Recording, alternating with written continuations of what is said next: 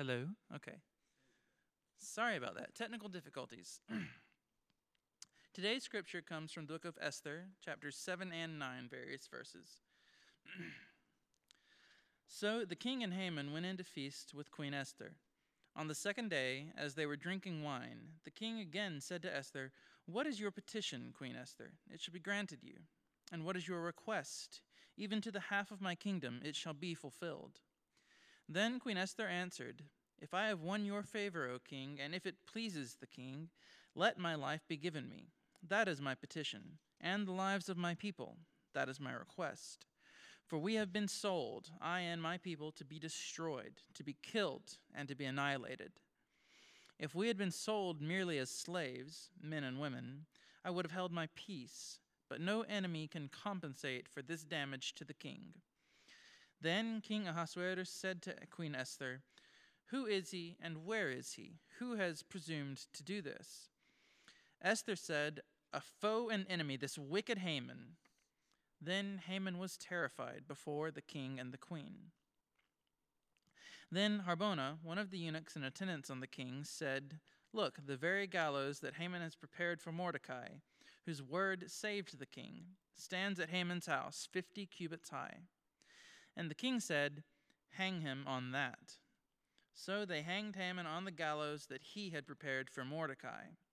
Then the anger of the king abated. Mordecai recorded these things and sent letters to all the Jews who were in the provinces of King Ahasuerus, both near and far, enjoining them that they should keep the fourteenth day of the month Adar, and also the fifteenth day of the same month, year by year, as the days on which the Jews gained relief from their enemies, and as the month that had been turned for them from sorrow into gladness, and from mourning into a holiday, that they should make them days of feasting and gladness, days for sending gifts of food to one another, and presents to the poor. The word of God for the people of God.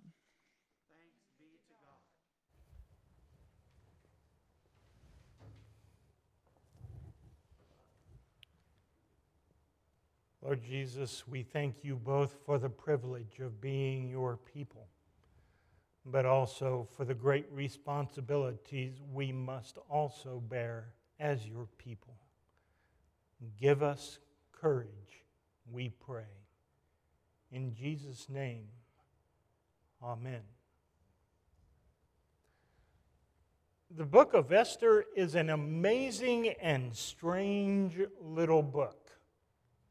Almost everything in it is excessive, just way over the top. It opens with a drinking party that lasts half a year. Esther's predecessor, Queen Vashti, was disposed of because she refused to dance. Esther has to go through an entire year of beauty treatments and queen training before she can even meet her husband to be. Haman builds a gallows 75 feet high. Now, who does that? How in the world do you even get someone on that thing to hang them? 75 feet in the air. God's name is not even mentioned in this book of the Bible. Song of Songs, also known as the Song of Solomon, is the same way. But the ruler's name is mentioned 175 times. God is not mentioned at all. Esther is truly a strange little book. But Esther is also an amazing book. Every word in it challenges the power structures which existed in Esther's day and still exist in our day. Men against women, citizens against foreigners, power people over ordinary people, insiders over outsiders. In other words, So many of the things that we see on the news today, we find in the book of Esther. And what a story it tells. Esther is Jewish, but no one, not even her husband the king, knows it. Only Mordecai. Haman, the prime minister, is offended that Mordecai refuses to bow to him, and Haman knows that Mordecai is a Jew. So he decides that justice demands that all Jews must die.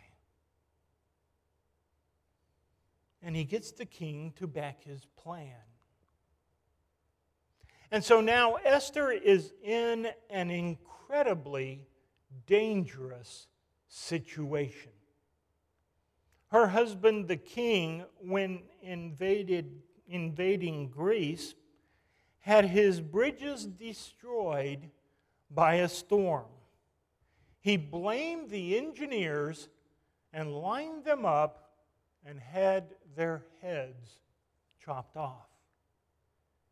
And then he was furious with the water.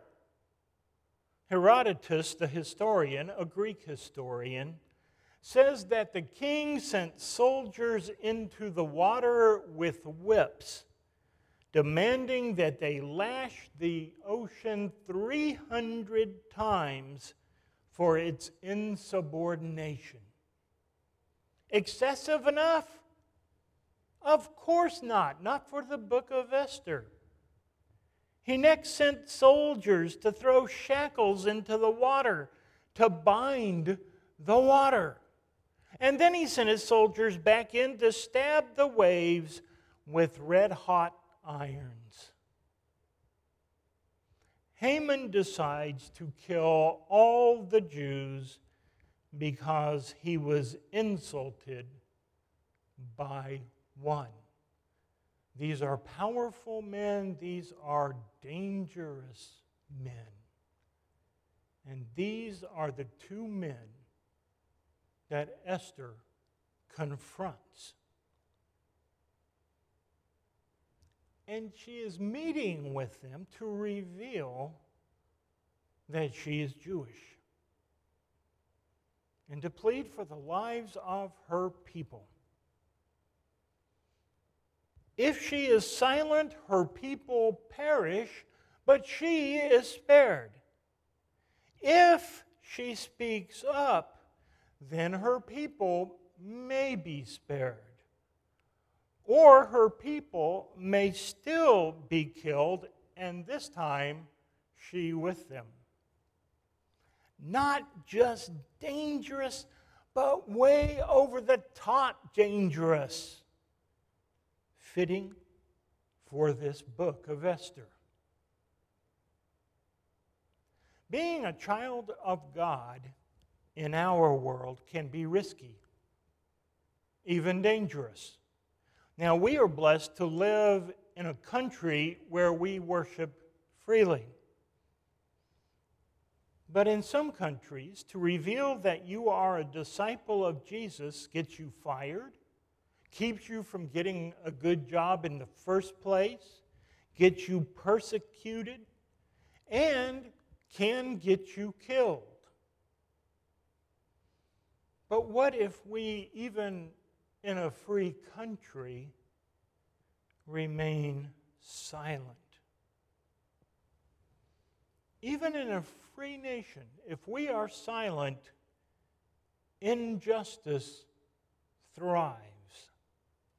Lives remain empty, never transformed by the Holy Spirit. Let's make it even more basic.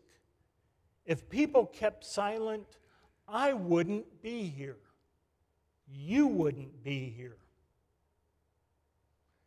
Esther is strange and amazing. But you know what?